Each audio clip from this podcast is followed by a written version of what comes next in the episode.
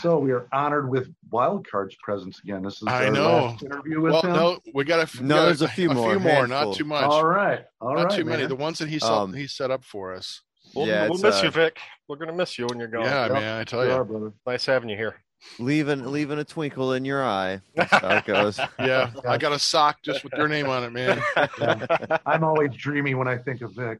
That's right. Yeah, Don't touch Yeah. that. It's my Vic sock. I, That's I think about I think about that hair Don't all over that. me. Like Yeah. yeah, Yeah. yeah. We're gonna have to have Dreadbull start wearing his wig more often. yeah, I'm, I'm wigging my glasses. Hey, we're I missing, we're to That's listen missing, right. the show then. Yeah, we're missing I'll wild card. the whole Dread time. put on the wig. put on the wig. Put on the wig. Come on, it would be like it would be like we're in prison. August fourteenth, um, Robbie Rainey's coming back. He wants to do a horror show with us. So I thought, Chop, you you and I Fun. could um, we could think about a good horror topic. You know, Cool. to talk about. I figured Dreadbull, you're not going to want to be here for that. I mean, you're welcome. Yeah, I don't know what I could contribute to the horror You uh, know, discussion. Just stream Yeah. some stuff real fast. You can just yeah, man. You got a real month to watch some horror stuff, man. It's getting yeah. yeah. I guess I guess I should just just and d- d- you know delve into it and immerse myself in horror you for a should while. right. Oh, I'm going to tell you something. Uh, speaking of horror movies, um, I just rented was it yesterday the Black Phone, Ethan Hawke's movie based on Joe Hill's short story, and uh, Stephen King's son. And man, that is well worth watching. Fantastic. yeah, Really? I saw an ad for it. Because it's Where's it looked available weird. Is it good? now? Is it streaming anywhere or Yeah, on uh, Prime. Prime. Prime? Video. Okay. because How much was it Nosferatu to rent? bad. Wasn't good. No, no. But this was excellent. This was just a different take on the whole serial killer kind of thing. And Ethan Hawke is a great performance. Like like I've never seen him before in this kind of role. So highly recommend it. I've watched it twice. So I'm gonna watch it probably a third time tonight. So yeah, You must like it. I love it. He's been Oh. jerking off to it Yeah, as usual. Mr. Nothing like a good horror next, jerk. Yeah, Mr. Yeah. next to me. Yeah. Uh, There's a band called Lurking Corpses. I think they have a song about jerking off to horror. I mean, he- Somebody the, the, has front, the to. front man says something about it. He says, "Do you remember when you were in your mom's basement watching horror films, masturbating or something?" That was awesome. Yeah. That's All good right. banter right there, man. They're Well, there's awesome, always man. some They- boobs they were, in uh, horror movies. Yeah, so. of course. They were There's a only load. one. There's only one that I went, and that's the granny. That one chick. Monte, Oh, you yeah. know, we froze Uh, it. Yeah. Yes. There there's a Luther the Geek. Um You a jerked off to a granny in a horror movie? Yeah. Well he's You like know, grannies depraved anyway. He knows no bounds. MILFs are too young. He goes for the gilfs. the gills. Yeah, Yeah. I, I'm chop top and, and I like the gilf. I like you. Here comes Right. King. I, That's All right. right, Here comes guys- King. King. How's King. it going, man? Hi, everybody. There he is. Yes. I went through like nice to meet I had to call like people in the Soviet fucking uh, Union to get me online. nice. I have the worst. I have the worst luck with Zoom. I always have. I always use the other one with the S. I forget what it's called. There's another uh, one that a lot of people use now. I, I don't know the name of it though. Oh that's- yeah, the Steam something, right? Or Stream. Yeah, Ste- Steam Cleaner or something. Steamcast? See, that's it. That's it. Steam cleaner. Yes, yes. I got in. I found that I, I remember my Maxwell Smart uh, growing up, Get Smart stuff. So I'm in. Nice. Excellent. Excellent. I need my glasses for this one. I can tell. That's Yeah, right. That's Don't right. we all? yes. Don't we all are? Hey, Yes, that's right. One that's of right. us. One of us. Google gobble. nice, man. It's it's good to uh, meet you, King. Cheers to you.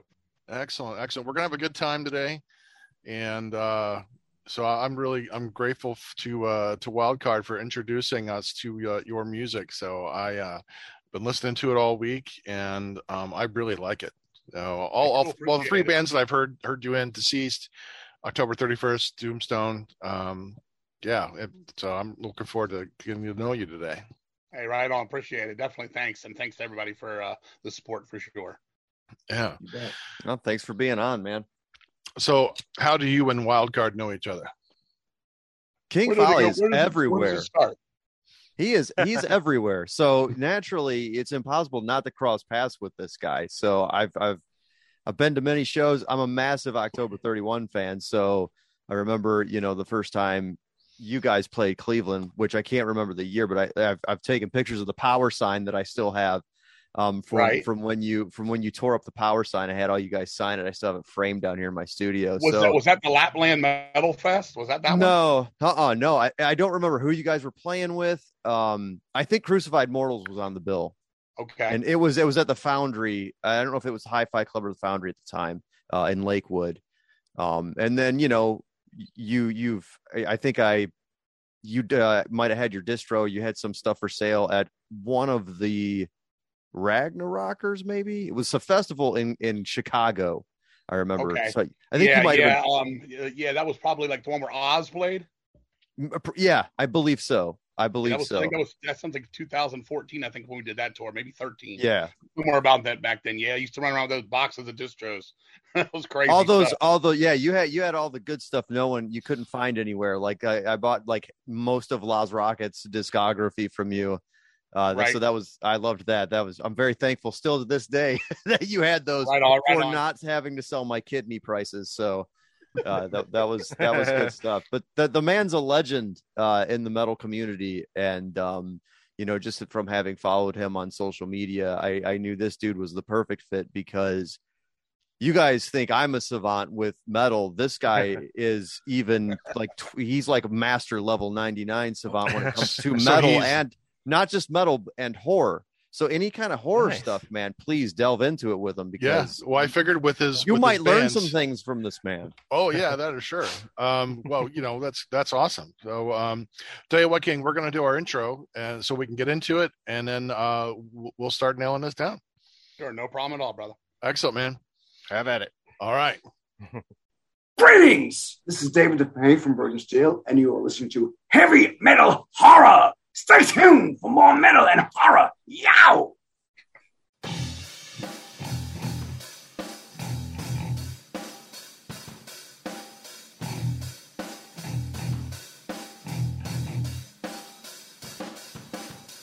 I am Montag, master of illusion. What goes up must come down, but not always. This Chop Top, and this interview's fit for a king, so keep it heavy. and Dread Bull.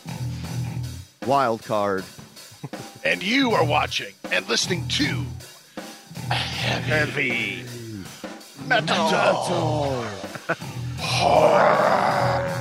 Oh, ah, kitties.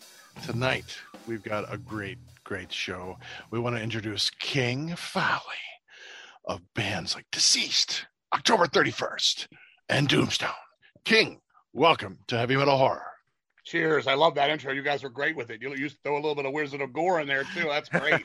That's Great, right. There you I got go. the Yes. laptop, I got the I got the Texas Chainsaw uh, relationship too out of that. exactly. See, you're one of us, man. Vic, I just think we found your replacement. So Yeah.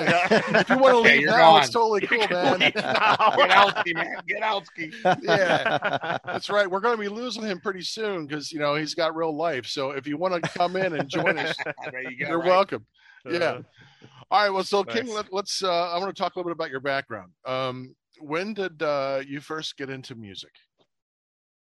Music for me basically started about 1974. My my father passed away of cancer in his 20s. Uh, he was real young, and my mom's sister, my aunt Marlene, she would babysit me a lot. Uh, my mom worked three jobs. Actually, the the the county we lived in, Fairfax, Virginia, growing up, they tried to take my sister from my mom, saying she didn't make enough money to keep both of her children. Well, my mom proved them wrong by busting her butt and going working three jobs to keep us. But that meant a lot of time with me spending with her sister. Well, her sister was an outcast. She was crazy. She was the running with bikers, crazy type, Led Zeppelin, you know, blah blah blah type of girl. But she had tons of music, and I'd go to her, and I'd go to her house, and I would just start. I guess about five years old.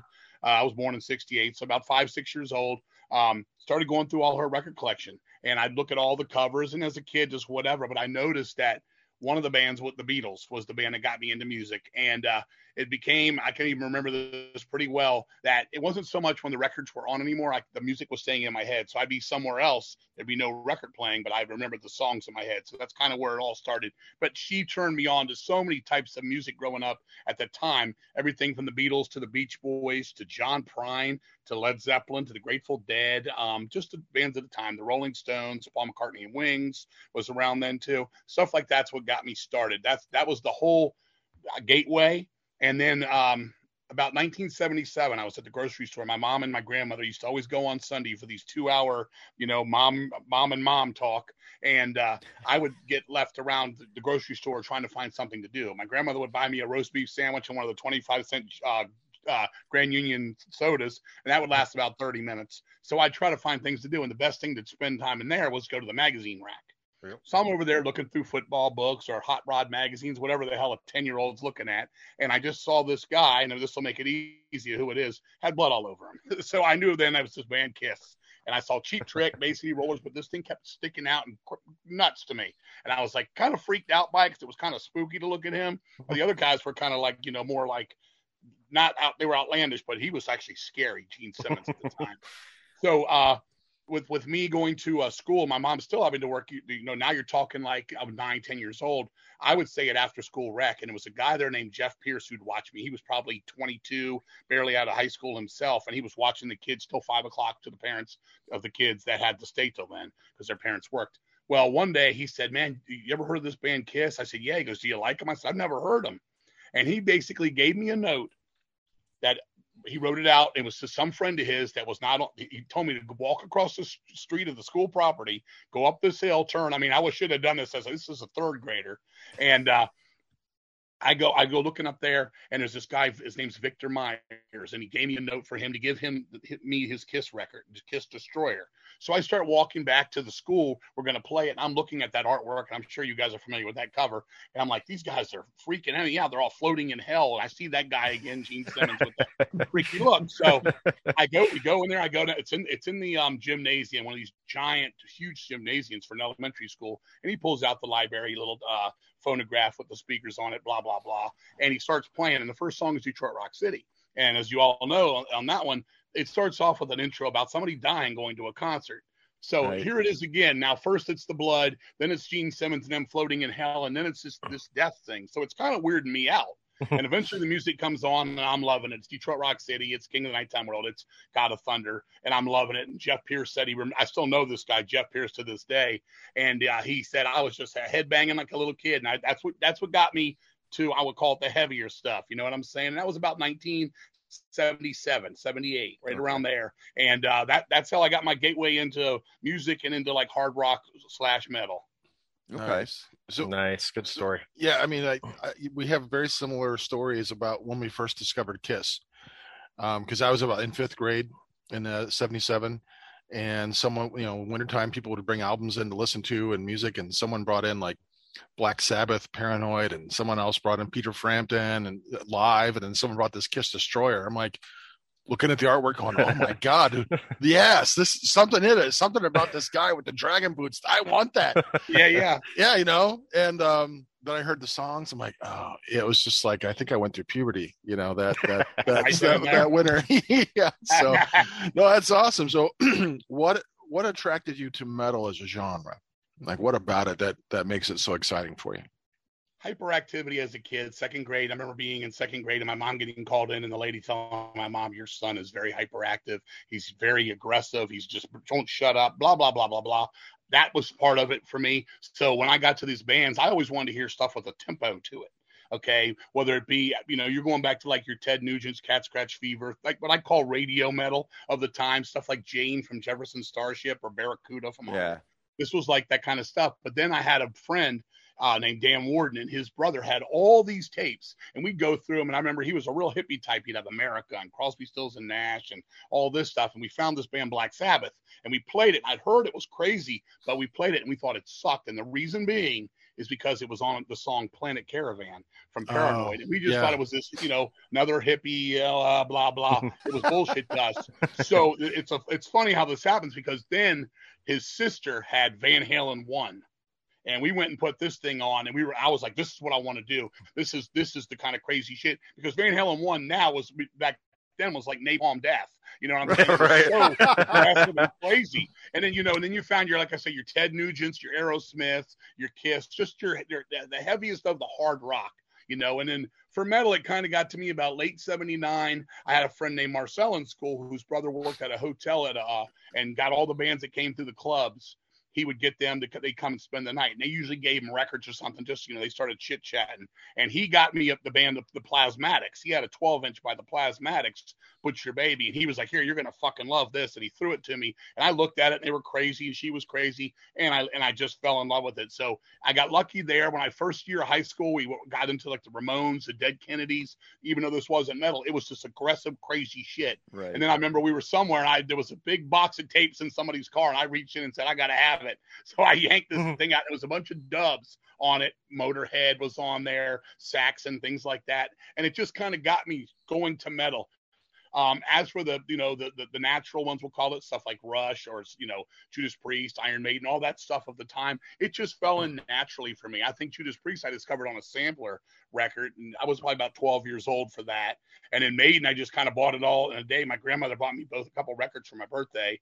Uh, it was Killers, and then it was Number of the Beast, and I just fell in love with that style. And it, and then again, it does the same you know, circle again where now as I got into metal, I wanted it to be the craziest shit, which turned into Slayer, which turned into Sodom, which turned into the e- mm-hmm. evil of Mercyful Fate, the craziness of Voivod, Warren Payne, just all that stuff. And it just kept Yeah. going and going. And by then, the natural cycle, I'm a teenager. I got dabbling in drugs and all that shit and just being a fucking crazy guy and blah, blah, blah, blah, blah, blah, blah. So everything was just moving at a tempo Right. that's insane. And then you throw in, you know, the love of horror movies, all that weird shit. And I still say, that stuff I was telling you a couple minutes ago about Kiss, all that morbid shit just kind of floated in there, and it kind of Mhm. just it just set the tone for me and what I ended up doing with Deceased a little bit later. Okay, yeah, because that was going to be my question. Is like, how did that kind of uh, come about? Just for you know, I'm sure it's a, it's an, a question you've answered numerous times. How how was that that you know progress from being a fan into starting deceased? Well, well, my first band was actually a band called Slack Tide, which uh, Okay. I had a friend I had a friend in school. His name was Bill Ford, and we were both Kiss fanatics, fifth grade, sixth grade. And his dad was one of the higher ups for a Radio Shack, the Tandy Corporation, Okay. Wizard and stuff. So we used to go and do these Kiss concerts, which so many bands people you've probably talked to before. We'd you know lip sync in the basement with the pool table and the pool sticks out, and we'd be Kiss. But we started learning songs, and I actually picked up the bass. I got this real cheap SG copy bass at the pawn shop. But Bill moved away. And then he calls me one day and goes, You want to do a concert down here in Savannah, Georgia?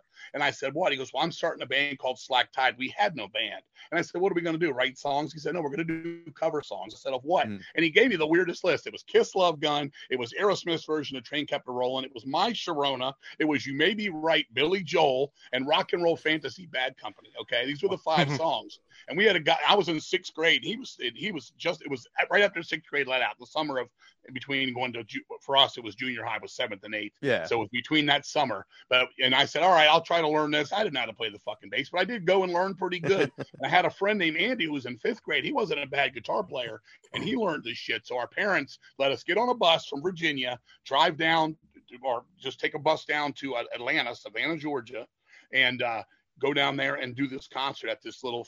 He had like some kind of country club that we played golf, and he set us up with all this, you know, Radio Shack type of shit. He was just the master of stuff, and we played, and it was fun. We had a lot of people watching us. Then this little girl came out and played "Keep on Loving You" from REO Speedwagon on piano, and just stole the show. We wanted to, we wanted to light her on fire. but she stole the show. But that was that was my first band. And then I had a then I had another thing called Messenger. It had 12 names, but the one I always keep it as is a band called Messenger. And we had a demo in 83 called Fuck You. that was the name of the tape. And I just was getting into Twisted Sister. So it was Turn It Loud. You know, it was all this anthem shit. We had the, the, tape was Grinding Heads, Turn It Loud. Uh, there was maybe one more on there. But uh, that was kind of what like got me there. But it was all like that first off cover songs, then this shit, which was just Yeah. your by the book stuff. So what you're asking, like with the morbidness of it, I started Yes. putting together this thing. I wanted to do something really haunting and stuff. And the the horror aspect came from my mother. My mother used to take me to movies when I was seven years old or eight years old. We'd be in the theater seeing Burnt Offerings with Karen Black or just any of the movies of the time. It's Alive, all those movies of the 70s. We'd see them all between that and then watching Ch- uh, Channel 7 at, uh, after school and stuff before the news came on. They'd always have Let's Scare Jessica to Death or Dark Night of the Scarecrow, things like that. So I had I had all this kind of like influence to get me there. So between that and the music, I wanted to speed it up. I wanted to weird it out and all this stuff. I just needed the right people to do this, and I didn't know if I wanted to play drums or bass or what because I wasn't good at any of it. And I hadn't even got to drums yet. but that's kind of where the morbidness of it started. And I'm kind of Okay. like from here, I, you know, I kind of, it, it, it kind of falls into place. Awesome. Nice. You talk about when you're young, you know, being a kid and having all this hyperactive kind of energy, and then being a crazy teenager. And I, I I would assume, you know, th- this type of music just is a was a great outlet for all all that excess energy and aggression and stuff. Ha- Have you found that, you know, as, as you've gotten older, is that is that become is it difficult to write new music or do live shows? Is the energy is that kind of aggressive energy still there? you still able to tap into it, or I, I that absolutely no. I still there, there's nothing better than we just came off of a tour. We just did a tour with the Accused on the East Coast, and it was phenomenal. I just turned 54 on uh, July 6th, and uh, I still love doing it. I still have all this anxiety, hyperactivity, whatever you want to call it, inside me. Uh, you know, back then when I was young, a lot, you know, I would you know go down that road with the drugs and shit. I was a cocaine freak. We got caught up in PCP and just drugs of the time. We were heavy into that around. I would say from like 82, late 82 to about 86 was really bad for us and stuff. It was really something I had to I had to beat to stay alive because I got really caught up in cocaine and stuff. So there was a different kind of thing. I, but the music thankfully saved my life because I chose music over that bullshit. You know what I'm saying? Yeah. And I'm you know Yeah. I'm proud of myself for that. I was 19 when I quit completely drugs and uh the music to this day carries me. It's basically my it's it's my drug, my drug Mhm. of choice. Oh, yeah, I nice. can, I Yeah. can, uh, I can concur on that. Uh, that's one. He's one of the funnest frontmen I've I've ever seen. Uh, just the interactions with the audience and the straight, unadulterated energy. Uh, I'm I'm fortunate to have caught you live, King, because damn man, that's that's a hell of a show. I, I love, I, a lo- show. you know, I'm I'm a I- I'm a 315 pound guy, and you know, and I and I don't stand still. I go crazy. I've had people come up to me, the wrestling promoters, would you love to be a wrestler? And man, you got all this energy. Let's do this and that. I'm like, nah, dude, I'm doing this. And the thing of most of all, Vic, is that for the first, deceased has been around for really 38 years now. I mean, Mhm. we spaced 37 from 85, but it was literally 84 without the name. So we've been around that long. Those first till 2002, I played drums and sang Mhm. every show. So I was on the drums. I used to say, you know, my butt cheeks are stuck to this fucking drum stool for the first 18 years. So for the last, what is it, 20 now, I've been able to run around and going, yeah, I got to get make up for lost time. It's it's probably best that when I was, you know, even crazier in my 30s, 20s, early, even early 40s, that I was on the drum stool because to be out front and sometimes things get out of hand, it shows, you know, I won't take no bullshit from anybody. So it may have been Right. a good, I was kind of like prisoned in back there. Though I Yeah, at least- take that, Don Henley. there you go, right. That's what it was. And that's how it got to being the drummer. My friend Marcel, he the one that's uh, brother worked at the uh, hotel. He was going to be the drummer, but he fell in love with this girl, and he just kept leaving his drum set there. And they were like, "Look, dude, you're not very good on bass." I'm like, "I ain't no fucking good on drums either, man, but I'll try." and I would go back there. We figured it was we needed a beat more than we needed a bass at the time. So Yeah. I just started playing drums, and how I even knew how to play at all was my my friend Andy that was in uh, Slack Tide with me. His brother was in a big jazz band from uh, DC area called All Points Bulletin, and he he was the one that turned me on to all those type of bands like Kansas, Weather Report, Jethro Tull, Yeah. Rush, Pink Floyd, all that. But he and he was the drummer, so he had a big kit in the basement. And when he wasn't home, I'd you know freak out. One day he called us, and he's like, "If you ever want to learn how to play, I can show you." And he showed me some just you know your basic stuff, so I could get you know you're living after midnight beats out and stuff early on. Yeah. Nice. right. Yeah. Well, from one fellow drummer to another, I mean, we are the most important part of the band. So, you know, I That's get right. it. Exactly. Yeah, Exactly. I, I was I was double important. It's the singer and the drummer. That's right. That's right. You're the whole rhythm Yeah. section. There is no band without you. That's I right. tell the I band- know. I- I- I Follow still me. Tell the, I still tell the band, you carry the amps, I'll carry the band. That's right. Yeah. See, there you go. That's Fair the way enough. to do it. I want that on a shirt. Um, so, in all these years, you you must have met some of your musical heroes. So, can you talk about maybe some of the your musical heroes that you've met, and, and what was that like to meet them? My, well, my all-time musical hero, the, the one that's the top of the list for me, is Steve Harris from Iron Maiden. The man Nice. looks the same, he acts the same. They made it on their own terms. They never, you know, they never licked the ass. I call it they never licked anybody's ass to get there. Yeah. They did Right. their own thing. Um, right before COVID hit, he was over here with it with his uh, the British Lions. He was at this club about an hour from us, and my wife's like, "You're gonna go see it?" I'm not big on the British Lions. It's okay, but she's like, "That's your idol. You should go there. Maybe you'll get to meet him." I said, "Well, I've heard that he's been coming out at shows and talking to people and meeting people." I said, "I'm gonna go." So I went by myself, and I went up there, and it was a real it was it was a real cold night. I think it was January. It was a really cold night, and they they played for like two hours. And this fucking club was, I mean, it was drenched, drenched, drenched. And I watched this man, who we all know is worth over a hundred million dollars. You know, one of the most respected men in music. And I watched this man play two hours with a band that wasn't his main band at a club that held maybe 150 people, packed to the hilt. I at one at 1:15 in the morning finished playing take his bass, take his bass amp, roll it off the stage like as if it was his first gig ever. Go backstage and people like, Steve's got to be in New York at four o'clock. He's not even going to make it there on time. There's no way he's signing anything tonight. I'm like, well, it's understandable. It's fucking late. And I was just standing there and the guy said, don't go anywhere, man. He, he ain't going nowhere. He's signing for everybody. And Wow. so Wow. he, they said he's going to take a five minute shower. He's going to come out. So he came out, and some guy said he's going to sign two things for everybody here. And it, almost the entire crowd was still there. I seen guys with pinball machine glass, you know, uh, type bases and shit. So I got in line and I went up to him and I said, "Man, I've been into Iron Maiden since I was skinny, man." I just, he starts laughing and he just and I just thanked him. I said, "Dude, you're the real deal." I said, "Thanks for sticking around." He goes, "I wish I could do this with Iron Maiden. I miss this up close with the fans type stuff. We obviously could never do that with Iron Maiden, but he uh he just was so cool. He's like, it's always about the punters, you know, basically the fans. And I just said, man, thank you. I said, you truly are my fucking idol. And I said, I'm not one to just give anybody the time of day either with fucking with uh, uh nice words. I said, you've earned every fucking thing. And I just fucking hugged the man and walked away. That that that touched my heart so much because it showed me even after I knew it that night that this man was you know that real. It wasn't an Right. illusion in my mind.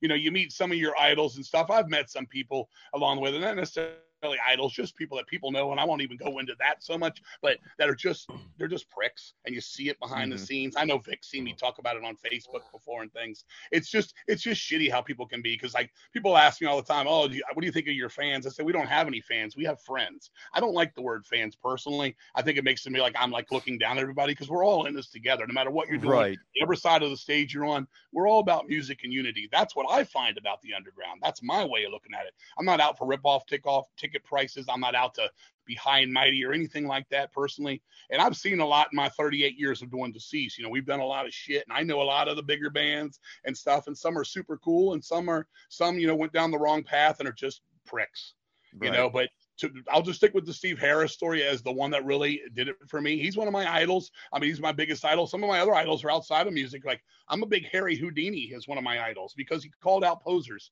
back in the day he showed everybody that this isn't really what you're saying it is you're fake you're phony and he would Right, show right. Yeah, because he was looking for proof. He's like, I dare you to prove it. Prove it to me. I'll, I'll be it. He's happy to pay it. Right. Oh, exactly. it's- so that's like that's like another one of my idols. Of course, my mother who raised us and stuff. She, you know, she did everything she keep. Like I said, she kept my sister. She busted her ass. She taught me right from wrong. You know, I still know that to this day. I didn't always go that path, but she knew. You know, in the long run, I get my shit together. And I've had my shit mm-hmm. together for about 25 years now. You know, maybe a little bit more than that. And I'm I'm very happy where I am in my life. Very, you know, it's all about music. It's all about friends. Things like this right here. This this makes my day. Just Oh, having good. fun, shooting the shit and stuff. That's all. Well, we're happy to, to have you. It's just, this has been this is enjoyable for us too. So um, this Thanks. is this is great. So, um, who are are some of your favorite, or maybe I guess we could ask the single one. If you could name it down to one, who's your favorite metal vocalist? I don't I don't know if I could do that because there's there's a few that are just so high. If I was to say who's the voice of metal and I love him, it would be Dio. It would be Ronnie James Dio. I mean, his voice was just th- that. If you were if you're asking what my fa- my favorite singer is and in, in the rock thing, my I'm actually a Paul Stanley from Kiss is my favorite singer. He's not he's not a metal guy, but he's in, in his day, not now, but in his day, he was an amazing singer. I always people that and for females, it's always been Pat Benatar for me. That's my that's my two go tos always. I you know you put on something like Kiss Exciter, the song Exciter, or something with the, some of the best Paul Stanley vocals. That's the toppest for me. But I also love Ian Gillan. I love Bruce Dickinson. I love the old Rob Halford from the '70s. Those are some of my favorites. You know, then you get outside the box. You got Karen Carpenter. Just as a music fan, things I love. You know, there's there's a lot of them. But I, I would say it would be for for metal. It would be Ronnie James Dio. Nice. Fair enough. Have other musicians uh, reached out to you and told you how much your music has influenced them? Um, and if so, uh, how does that make you feel? yes, I've talked with some people. I was actually just talking with Angel from Demolition Hammer. He's the current drummer, and he was just saying how big of a deceased, you know, freak he was. And he's been coming to all these shows. He keeps popping up at all these shows lately, and you know that was cool because I, I respect the guy. He's a hell of a drummer and a good Mhm. guy. And yeah, it, it, it you know it's cool to be you know thanked, recognized, you know. Uh, and I- and I always, you know, take that to just for what it is, as a kind word from somebody. It's nice. I mean, I bust my butt. Everybody in deceased does, but I mean, you know, I'm the only guy that's been there from day one all the way through. Right. Um, I bust my butt. I still about everything arranging. I still like to like book the shows. I still like to be the guy, you know, at the end of the night to get us paid, to you know, make sure we got the hotels and things. It's all important to me. I don't like to just point fingers and you do this, you do that. It's nice from time to time to get help like things like that, but it's important to me too because it. I just want to keep doing what I do because it's what I do. Right. Sure. Yeah. Um, I'd like to talk a little bit about your creativity, uh, your creative process. Um, so when it comes to writing music and lyric lyrics and stuff, can you can you talk about how that happens for you, your creative process?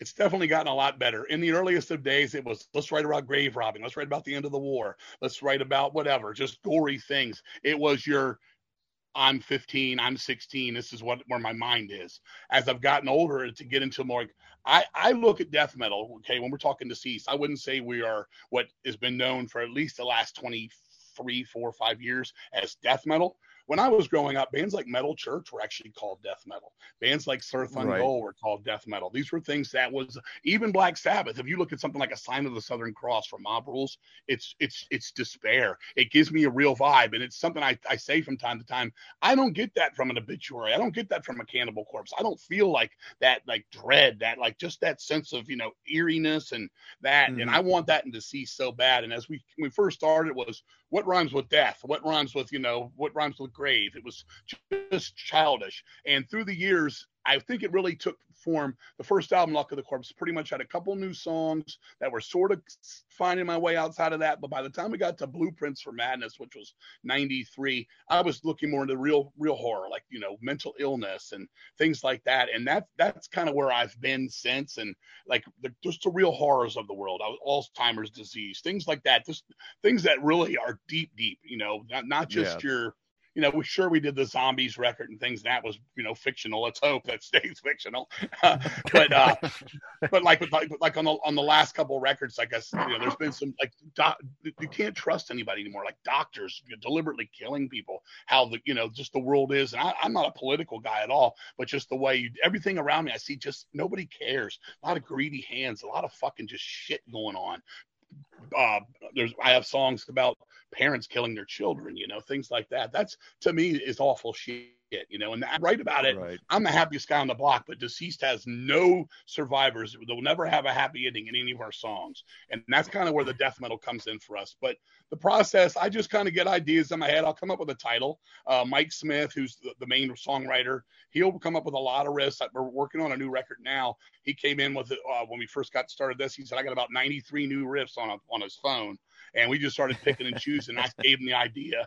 The new record's called Children of the Morgue. We're working on it now, and I started giving him these ideas and how I wanted this to be, and uh, he he gets it. And I don't really have lyrics until he has the the you know some riffs, and we'll get together. And I I always arrange it. I call, I tell him you bring it in, and then I will derange it. And we change things around. We'll we'll we'll fight in a in a family type of way. He'll be like, I know I hear it this way. I hear it this way, and it's got to be slow. No, it's got to be fast. You know that that that that's fun.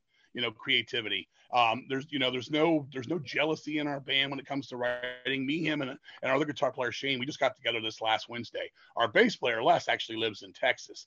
Now, just just for locations purposes, I'm in I'm in Pennsylvania. Our guitar player Mike is in Virginia, and our other guitar player Shane is borderline DC, uh, DC and Maryland. So we go to Shane's, we set up, and us three jam. We have no bass in the room, and we do this, and we just start creating stuff. And we right now we're putting together pockets of music, not sure where they'll end up. We might have six parts, and not all end up in the same song you know and then when i get that up home and technology nowadays i can throw it in i can kind of edit it move riffs around without having to be in the room and let's replay it and do this order of the, stuff i can come up here and put it in wave files and just you know move it Yeah. to the computer and as then when i can take it back and go this works it just saves time in the room it's like just doing your homework Right. so that's, that's kind of how it is. I mean, years ago, we'd get in the room, we'd all jam.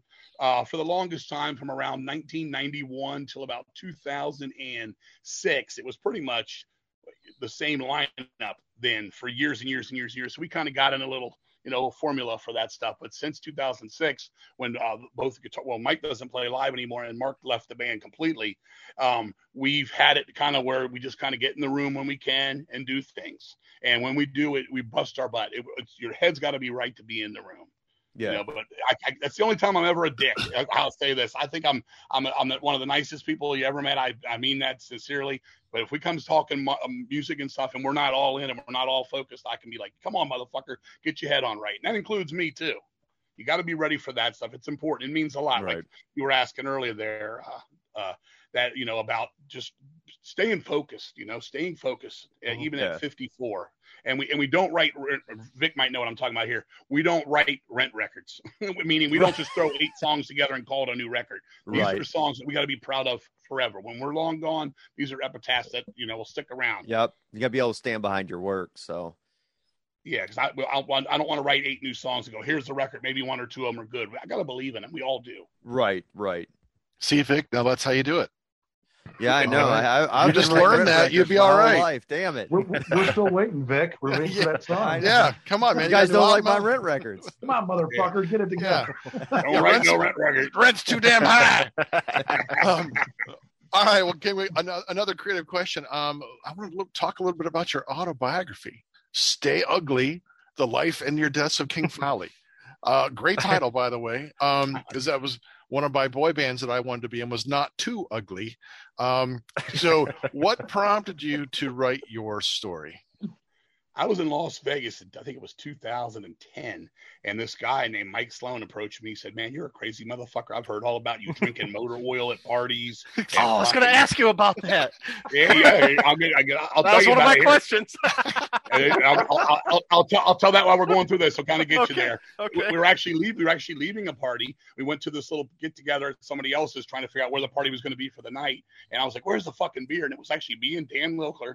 And we were sitting there, and I said, "Give me that fucking motor. I'm gonna drink that fucking motor oil." So I grabbed it and I popped it open, and I just drank the whole fucking thing, straight down, start to finish. One swig, it was gone. And then Dan took it and he put it up to his lips, and there was nothing left. So he got the little black ring right here, and he was like, "Man, we just drank motor oil." I'm like, "How much you're fucking talking about?" There was nothing in that motherfucker.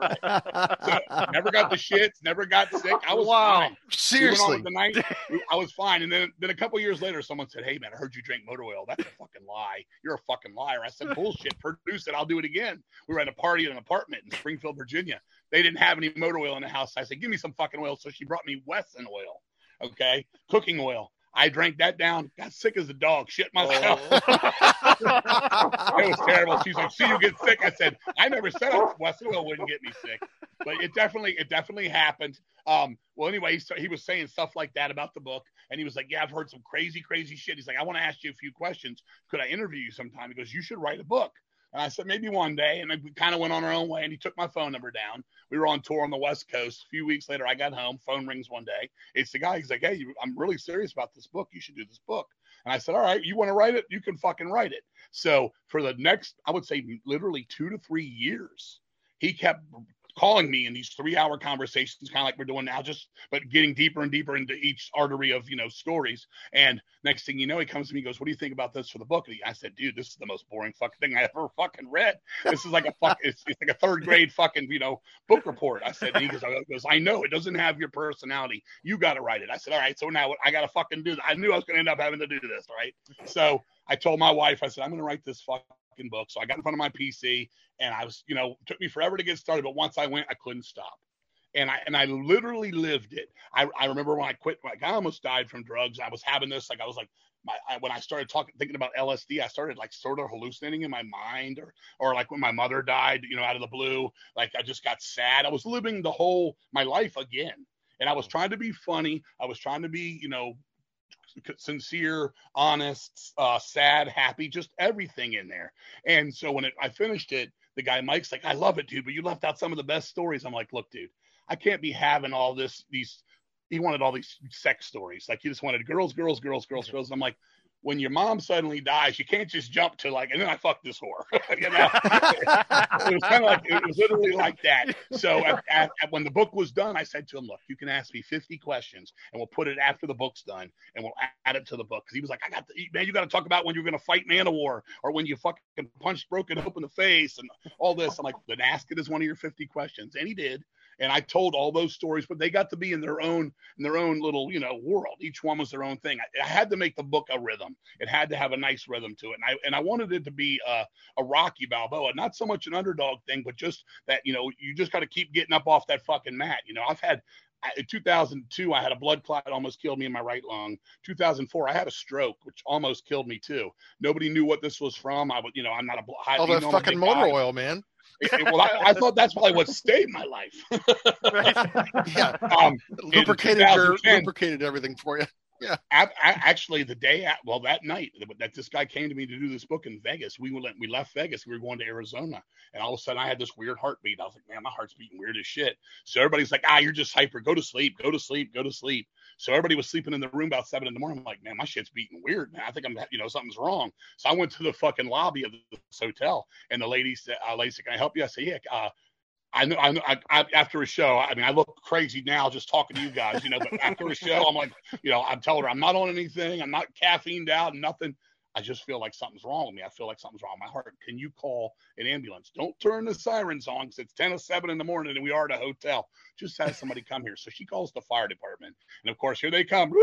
Ding, ding, ding, ding, ding. You know, all of it, you know, the whole fucking thing. And the guy takes an EKG of my heart. And he says, Your shit's irregular. We got to take you to the hospital. So on the way to the hospital, the guy's like, Yeah, you have, a, you have a living will and testament. And where's your wife? And all this. And I'm like, What the fuck are you talking about? I'm freaked out.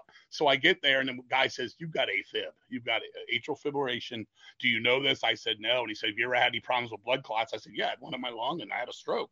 He said, Well, this is what caused it. And he goes, You got to be on blood thinners for the rest of your fucking life. And I was already on blood thinners then, but uh, he said, You know, if you don't take care of yourself with, with this, you, you could have problems. So that's how they found out I had this, you know, uh, atrial fibrillation stuff. But all that's, you know, in the book, you got to, you got to talk about all this stuff and, but you got to make it interesting. I, I didn't want it to read like a book report you know, okay, 1984, this happened. 1985, this happened. It needed to be a natural flow, and, I, and I'm very proud of it. Uh, and when it was finished, uh, Mike put it out on his um, publishing company called Burn, Burning Media, Burning Horse Media, something like that. And we we printed a couple hundred, and they sold out real quick. And then we did another press, and that sold out. And ever since then, it's been sold out. I have people all the time asking for it, but I, maybe we'll reprint it. But at this point, I'm now a grandfather. A lot more shit has happened since I finished that book. I think 17. Uh, a lot more shit has happened, good and bad. So I'm thinking that I'm going to do another book, and I think I was going to call "I'm a Grandpa Now" because you know Grandpa can tell dirty stories. Grandpa can be the you know the nicest guy at the party. You know any of that stuff works for it. So there's plans to bring that back. But yeah, I, am proud to stay ugly. And a lot of people, you know, came to me uh, and asked me about drug addiction and stuff, you know, on the side. Not anytime anybody needs any help with that or just losing loved ones. You know, I've we've had a lot of fucking of, of issues with deceased people dying in the band. I mean, even as far back as 1988, we had when I when I quit drugs, I took a year off. It was 87. We came back in 88. March 3rd, 1988, we jammed for the first time in like 10 months. I was healed. I wasn't doing drugs anymore. I was totally over my withdrawals, blah, blah, blah. We jammed. Our bass player, Rob, had to go to uh, school that day, college that night we were supposed to get together and party all of us. They came by my house and said you want to go? I said i'm going to stay home man. I'm beat up. First day back. Next time i'll go i'll go hang with you guys. They went to mark's house our guitar player. He had to go out to dinner with somebody. He said i'll meet you over at rob's house. They started driving to rob's house. They got a flat tire. Doug, our guitar player, got out, went around his car. First, he assessed the situation, jacked the car up, went around to get a flashlight as it started to turn into night. And uh, all of a sudden, he heard a woof, woof. He looked up everybody that was with him was hit by a van. Oh, the first whoa. guy, the first guy was the only one to live. He saw a van come over the hill at like 50 miles an hour. He jumped up on the trunk of the car. It whapped his feet backwards. It's it just basically got his hips and flipped him, his legs. He lived. He's he's still handicapped for the rest of his life. Uh, walks with a cane. But Doug's brother was there. Larry, uh, Doug's brother Steve was there. He died. Larry, one of our good friends, was there, and he died. And Rob, our bass player, was there and he died. And this was all on March 3rd, 1988. And we were freaked the fuck out. I mean, that was the very first day of me coming back and deceased is back. You know, I'm fucking drug free. Let's go for it. So that's one of the reasons the album's called Luck of the Corpse. When we did that, because we always feel like we had this really bad luck with the shit. Because our first album was called Luck of the Corpse, but you know that that, and then we've since then we've lost we've lost two other drummers. Uh, one one was sick and died, and the other one, Dave, just a few years ago, he uh he drowned. He fucking he drowned. So yeah. there's there's that part of the story too, and you know it's it's a it's a sad thing, but it's part of life. I mean, I tell everybody, no matter what you how happy you are in things, life is life. It kills us all mm. in the end, man. Yeah. So that was a part of the book I wanted to address too, and that's in there. But there's also triumphs too. There, look, I beat fucking drugs. Fuck drugs. We got signed. We did things our way. We're not Iron Maiden, but we got to do them on our level. We get to mm. get out there and be ourselves. We don't give a fuck if we don't fit in with these fucking underground bullshitters, posers, assholes, dickwads. I don't care. I know I'm a mouthy motherfucker. If I go and play a show and there's people in the fucking room of other bands that are higher than Mighty, we'll use Morbid Angel as the example, and they're fucking acting like bricks and treating people like shit. I'm telling them, you're a fucking dick. Fuck you. I'm not in this for you. I'm in the underground. We're all even. I don't give a shit. Like we've played shows with bands. We weren't allowed to sell our merchandise within a, a mile of the club. They're getting paid twenty seven hundred dollars to play. We're getting fifty bucks for gas. We're talking maybe twenty years ago, and we're not allowed to sell a couple T-shirts to make some, you know, toll money home. You know, things like that. That's bullshit to me. If you want to do yeah. that, go play with the Rolling Stones and Kiss and lick their ass. You know what I'm saying? We're not. I don't want to play this big boat and little sea shit. So that's part of it too. I, I talk about all this, you know, but I, I mean it all in the friendliest gesture. I just want everybody should just fucking get along and have a good time. And that's like what I got the most out of the book when people came back and said, Hey man, I, I appreciate your spirit. You know, you're, you, you I know you, are pissed at this and you're pissed at that, but you're fucking happy at heart, you know, because I am. I want the world right. to succeed. We all know what's been going on the last couple of years with COVID and all this crazy shit and just how fucking weird the world is right now. But we all got to exist in it, man. So let's do it the right way, man. Right. Yeah, good. It's a good message. So, who would you want to play in the, in the biopic? They're going to make a movie of your book. Who plays you? Bobby Blotzer from Ratt. nice. nice. All right. Uh, yeah. Uh, no. Um, I don't know. Uh, I really don't know. I, I always say that because we, when we're, we always announce the band, I always say, "I'm Bobby Blotzer from Ratt. So nice. nice. Let's talk about touring a little bit. We we always like to hear good road stories and touring stories. So, do you prefer like smaller, intimate venues or or larger arenas? You know, because like from a fan's point of view, being close to a band is fantastic. But you know, like what's it like from uh, a, a band's point of view? There's a lot of different things about it. You know, when, when we first started our early shows with these basement parties, and we got pretty damn, we were the local heroes in Virginia, and we'd have 200 kids in the redneck fucking guys' basements just fucking going nuts, and it was fun. We're just kids and stuff. And then when you get on your first stages, which happened to us about our probably our third year as a band, we started getting into clubs and stuff, and you're like, oh look, there's a real PA. Oh look, there's a place there you can sit for a minute before you play, and things like that. And that was fun, but you still got to be up close and intimate. Then we became li- literally the biggest band in town in Virginia, and we started playing this place called the Bayou, which was where we see all of our favorite bands. You know, Kiss was one of their first shows ever. U2's first show in America was at the Bayou, and uh, we got in there and we sold it out. And we was like, you know, here this is when I realized what Deceased was going to be. We didn't get a big head. We didn't lose our cool. We didn't become what we were against. And uh, yeah, you go in there and be like, hey, what do you want? Here's a rider. What do you want? And you're like, oh man, cool. I'll take a couple Gatorades. You know, thanks. You know, and then you you go from there. Then as it gets a little bit bigger, then you get on these festivals, and now you're playing with bigger bands. You're on there. You're like, oh, here's Sacrifice from Canada, and you know, blah blah blah.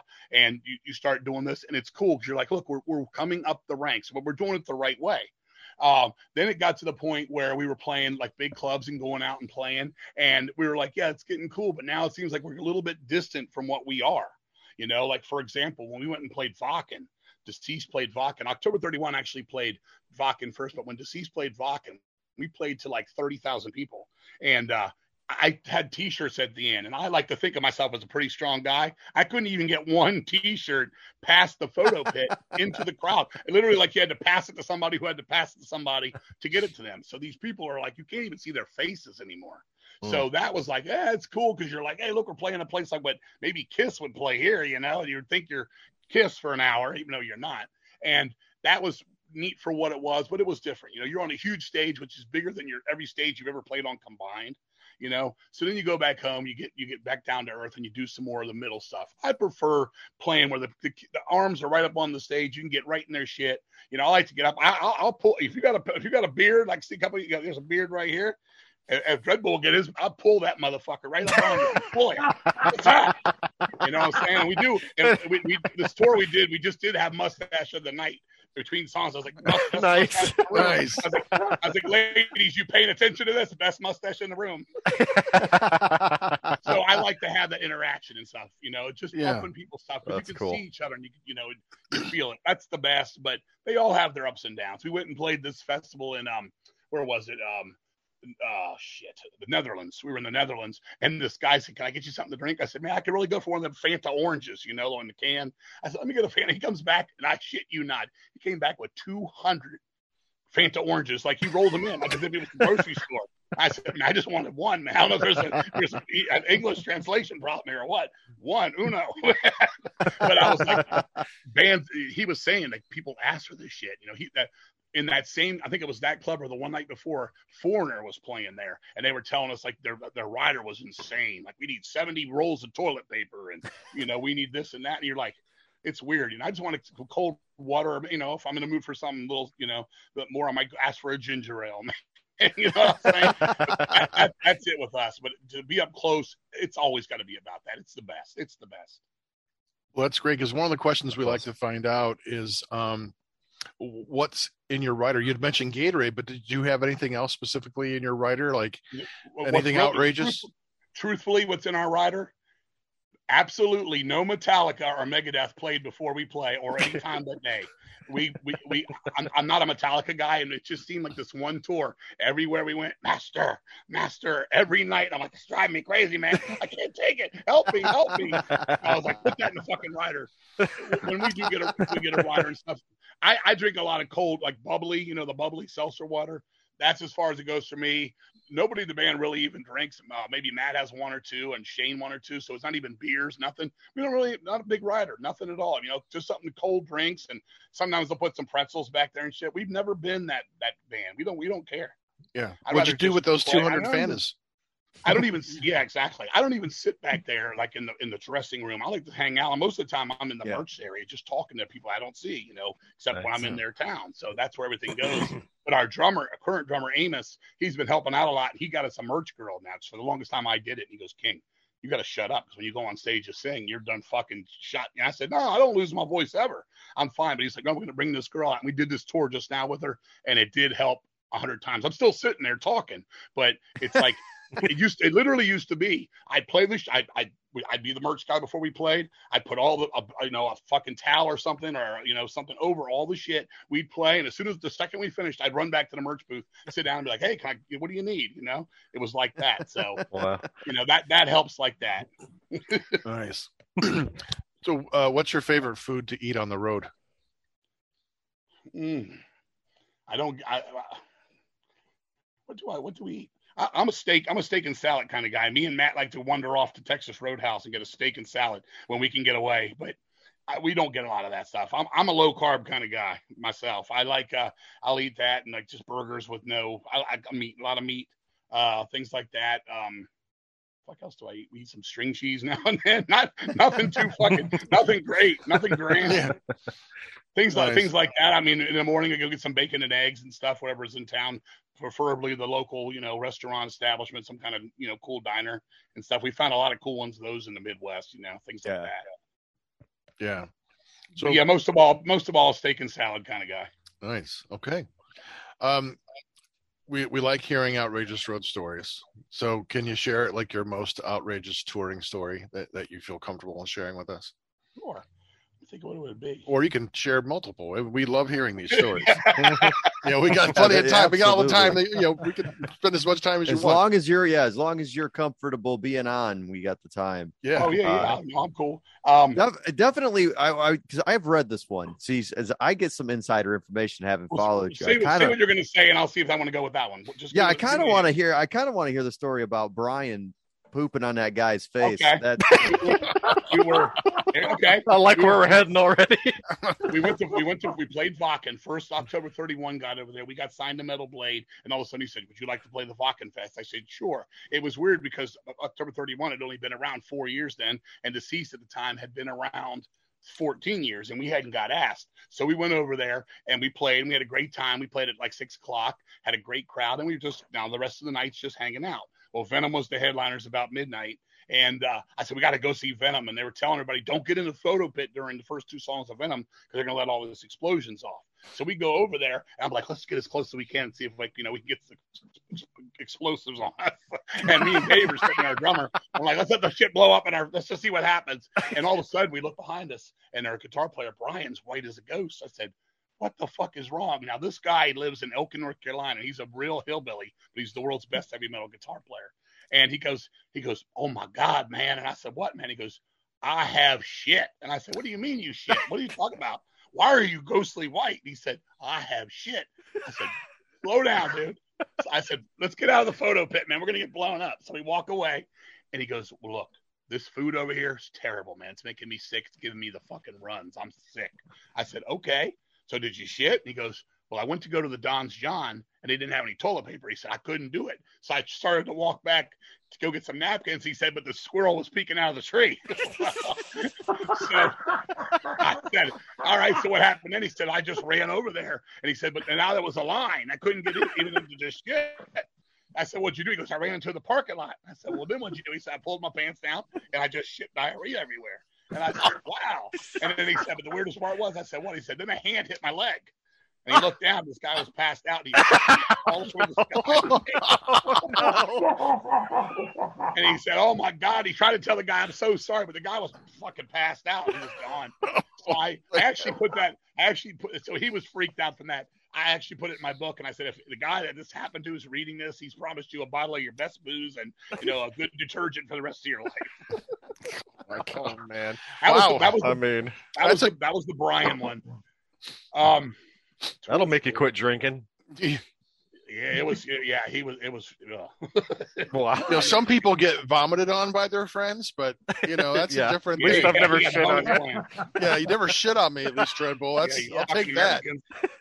You fucking. Americans. Most of the tour, um, we were we were doing some shows in Pittsburgh, and uh, in my in my crazy or crazy days, and we were over there with Immolation and uh, Revenant was there, and Ripping Corpse, some of the bands of the early '90s. Immolation's still around, um, and uh, we were at this hotel, and everybody was partying. We started drinking, and I said. That Mr. That Mrs. Pac-Man machine sure would look good in my house. And they're like, "What? That one right there?" And I said, "Yeah, I'm gonna take this motherfucker from this hotel." So I opened up this fucking window and I just threw this fucking Miss Pac-Man machine out the fucking window. Now everybody, everybody in Pittsburgh is very mellow. They're very mellow. And they were all like, "Oh God, King's got he's crazy. He's he's been drinking. He's all you know." So I'm like, and I need that fucking microwave too. so all out of this, all out of this game room. So we go down there and we get it, and we actually and we actually put it in the van. They brought it back, and I stayed in Pittsburgh. And when I got back, they had fucking ripped the fucking change thing out of it to get money for weed or something. You're talking this is like 1989 or 90, and uh, they they ripped the whole change off. Fucked the whole machine up, but I ended up. This guy said, "I'll give you a thousand dollars." It was one of those sit-down Miss Pac-Man machines, you know, the two-player ones where you know, guy on each side that that was crazy because to this day they still talk about that. And then uh, Sharon from Derketa, who one of my best friends in the world, she she likes to tell the story. We were playing a show in um, Ohio another time, and I was drinking, and I, I decided I was going to eat a CD, so I ate an entire CD, all of it, the case, the CD, the tray. I just ate it. And they're like, "Dude, what the hell's wrong with you?" And I'm like, "I don't know." I don't know. I don't know. She, she tells she likes to tell that one. Uh, October 31 is famous for doing crazy shit on stage. We have you know we have these signs. Sharon Osbourne is a cunt. We hold them up, you know, things like that. But uh, but usually at the end I'll throw out confetti, and I was shaking up this confetti and it wouldn't open, so I fucking ripped it with my teeth. And when I ripped it with my teeth, the whole bag of metal confetti went down my fucking throat. I was like, oh god, it was a big bag of, of Oh, aluminum man. confetti. So the whole song when I was singing the encore, it was coming out. You know, it was, every time I sing, it was shooting out. That was pretty. That was pretty fun. You could have like been, a a, you could have been a confetti machine in a kiss show. Yeah, it, like it a, was like a crazy. slot machine. This guy's cashing out. Yeah, exactly, exactly. Man, what We- a, what know, a, a lot, a lot of shit like that. We played another October 31 show. It was Halloween. I told this girl, go to the store and buy a half gallon of whiskey. Why? Just go to the store and buy a half gallon of whiskey. She comes back and I said, now go get a fucking bag of Dixie cups, just little cups like this. So she goes and comes back with these little cups. And I said, all right, now here, this little fucking tray we had. I said, put 50 or so cups on there and pour a shot of liquor in each one. So we're playing. I'm like, yeah, everybody's going to get fucking, we're going to party for Halloween night. We're October 31. And the fucking owner comes over. You, I'm trying to sell liquor to keep this fucking club, motherfucker. Rips it out of our fucking hands. You motherfucker, fuck you. Get the fuck out of my club. And fucking, we walked outside. And, I was, and he comes out. He wanted to fight us all. He was so pissed off. That one to me isn't necessarily that funny, but if you were there, it was hilarious because it was like, it was all agey show. We're like trying to pass out to like 12 year old kids. here. First one's now we're free, kid. Now we're known as that band. First one's free. That'd have been a good, uh, good next Yeah, time. the guy's like, what the fuck is wrong with you, man? He's Nice. done. Get out, ski. what's the Wow. weirdest thing you've ingested? I mean, we've got motor oil, cooking CDs, oil, and a cooking CD. oil. Confetti? Like, is there anything worse than yeah. that? Metal Is there confetti? worse? How do you have Um, stomach? Yeah. Long, have you had long This like a goat man. My wife did make some pretty bad. My wife made some pretty bad st- soup one night. Worse than motor oil? She's an amazing cook, but this one soup, I was like, this, "Honey, this tastes like soup." I would know. so, what's your preferred weight? Ten with thirty or forty or what? Yeah. yeah, it was. It was the green. It was. I think it was the green Quaker State. I want to say it was thirty. I think it was. So I'm going to go with that. That's that's Nice. thinner for the A lightweight summer oil, months. yeah. light, light, Better, better for summer. Yeah. Yeah, better for summer months, and it was summertime. So Wow. Um, okay. Well, I mean, this Oh. question almost seems Oh, redundant, um, considering all, all you told me, but all, all this. But um, what what is your most Spinal Tap like moment that you've had on tour? Um, do we even have one? I don't even know. if I, I mean. I- yeah, I don't know, man. You've told us some pretty good stories. Those are awesome. I don't think we, I don't think Uh-huh. we have anything like that at, at all. Like nothing that was like ridiculous like that. I really don't think there is one to, to tell you. Yeah, it's like your whole me. life has been like a Spinal Tap. Yeah. moment. And, and, and, and, and, and truthfully, eighty-five to ninety percent of the time, I I try to make it like that. I want to go there and make things fucking fun but ridiculous at the Right. same time. yeah. It's always it's always like that. I mean, it's just got to be fucking ridiculous, man. Nice. Right. That's, That's nice. that's awesome. Man. Yeah. Well, that's cool. We did we did we did do a um we went to play this uh, club in Buffalo. It was the middle of winter, and we we decided, oh, we're going to save a couple of dollars on tolls. We're going to go up this fucking go around the mountains to get to Buffalo from Virginia. Well, we didn't realize what we did realize because we were driving on it, but we just decided let's just go ahead and drive through the snow. Let's just do this. We can do this. Well, we left at ten o'clock at night. Okay, so it was about two thirty in the morning. We're at the top of the fucking. I don't know what mountains go through there. Is that the Allegheny Mountains? I don't fucking know. You tell me. I'm not a geography guy and we're at the top of this fucking thing, and I'm driving this van, and everybody in this fucking van, it's a it's a cargo van, and we don't have we don't have gear or nothing because we're just gonna go play on gear that's there. So everybody's in the car, everybody's drinking. I'm fucking holding on for dear life. I see a sign that says you're basically a mile in the air, ski lift, some kind of shit, and I'm like, we ain't gonna make this, man. The whole van starts sliding. No Oh. railing at the top of this fucking thing. Oh. The van literally went two two. I would say 48 percent of the way off the cliff.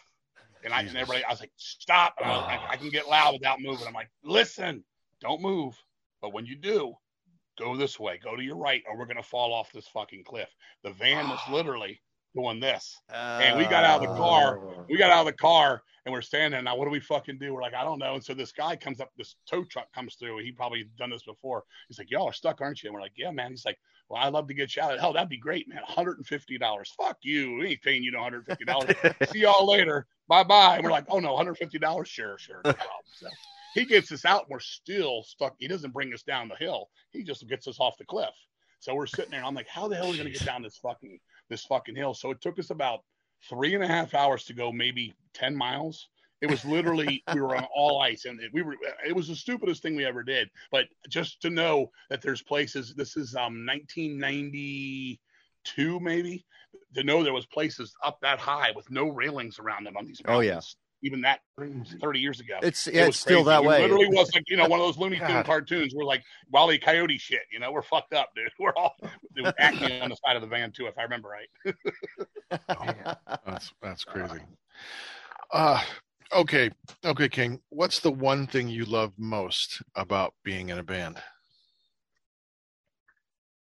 That's hard to say. Uh, creating the music is definitely the top. When we get when when a record's done and, and when like this all came together, and you think of everything it took to do that. Because for us right now, it's a it's a son of a bitch between all my bands. I mean, for me to go to band practice, it's a 300 mile round trip right now. For deceased, for October 31, it's a 1,000 mile fucking it's five it's exactly 500 miles from my door to our guitar player brian's door to practice. So we take all this shit and this and that and going down the road and getting pulled over by cops. We're speeding. We're doing this that this fucking night. Just it all comes flying back to me at the end. And you're like here's the fucking record. And you're and if, if you're proud of it which most of the time i can say Right. Ah, i've been proud of what we've done you just go man it's all worth it you're all it's all fucking worth it that that and I have to include just playing shows, like I said earlier, just being in the face and seeing people fucking smiling and being a comedian in my own in my own right through my singing and my stupidity. that we can just we can just be fucking funny and you just you're you're giving somebody a happy fucking time in their life, man. Right. That Yeah. that all that's important to me, man. It's just the friendship and like you know just meeting people like you guys and stuff. Just the friendships and everything. It, it, it's all cool because this is what I do. You know, I don't collect gold watches. I don't collect cars. I don't cheat on my wife. I don't throw, you know, I don't drink beer all day and, you know, all that kind of shit. This is what I do. I mean, I Right. love this interaction kind of shit. Right. Nice, excellent. All right, we're going to switch gears a little bit, and, and we're going to do some hypothetical situations here. Okay. So, an alien shows up and asks you to represent metal in three songs. What would those songs be, and why? Three songs in metal. Uh, that's a good question. Three songs in metal and why? I would take Nuclear War from Voivod as one of them because it's got all the noise and uh, and and craziness that most people think heavy metal is is noise because it is a noisy type of thing. I think that would be a good thing. Then I would take something like a Harder Than Steel from Jag Panzer, where you get the anthem, you get the singing, you see with the power and how much unity and just you know togetherness it can bring. The singing, the the big chorus, and all that kind of stuff. Mhm. And then I would probably most of all, I probably I would probably do this because to show how well versed and how good talented music and metal can be. I'd probably take like a Hallowed Be Thy Name, Iron Maiden, something like that. I'd probably go with Children of the Damned because that's my favorite Maiden song. But Mhm. Hallowed Be Thy Name would be Mhm. the proper one because that's the one most would know. But just show people, look, these motherfuckers can play. Ain't a bunch of you know. I've heard that from day one. When I was a kid, it was oh Iron Maiden sucks. You should have grown up with Led Zeppelin. And then I then for me it's Iron Maiden, and the next one, you know, you should have grown up with Iron Maiden. And it'll always be that way. But yeah, just Right. show them like, look, this just it, it, it- here's the noise, here's the fucking look how good this can be. The togetherness is here, and look how talented it can be too. Yeah. Nice. Well, you know, Jag Panzer is recording a new answer. album. Absolutely, they are. Yeah, yeah. So, uh, yeah, Love Mark. them. Yeah, oh yeah, Mark was on our show uh, a while back, and we're still in touch. Oh, I love and Mark. Uh, yeah, Mark, he's was, Mark told great. me we we played we played uh, Keep It True together. He said, um, when deceased plays, I'll be up front. I won't miss a second. And sure enough, from start to finish, there was that man right there, five feet from me, man, from start to finish. I love Yeah. them. I've, I've been a Panzer fanatic since day one. I Yeah. go on record and I stand by this. Ample Destruction is the greatest U.S. heavy metal album ever made by anyone, ever, hands down. Oh yeah. Nice. yeah, great band, great band. He's a super cool guy, super nice. So, okay, another hypothetical question here for you. Sure. If you could ask Mozart one question, what would it be? Oh, I asked Mozart one question. I, I don't know. I don't know how what the hell I could ask that man. Um, you got me there. I don't know. Okay, all right, that, that's no problem. Is your hair real? there we go. Nice. Nice. Well, everybody back then had those wigs, and if you look on the back of Black Sabbath, Heaven and Hell, it looks like those drawings of Black Sabbath. Look like they're wearing those fucking wigs too. Like you know those old wigs everybody wore. Like Yeah, Wigstock. Yeah, like on that Yeah, SpongeBob like, and episode. all the judges and stuff. It Yeah. looks like like Geezer looks like he's wearing one of those, and Bill Ward and shit. Nice, Right. nice, So is your hair real? nice. All right, last hypothetical. If you could remaster or remix one album, what album would that be?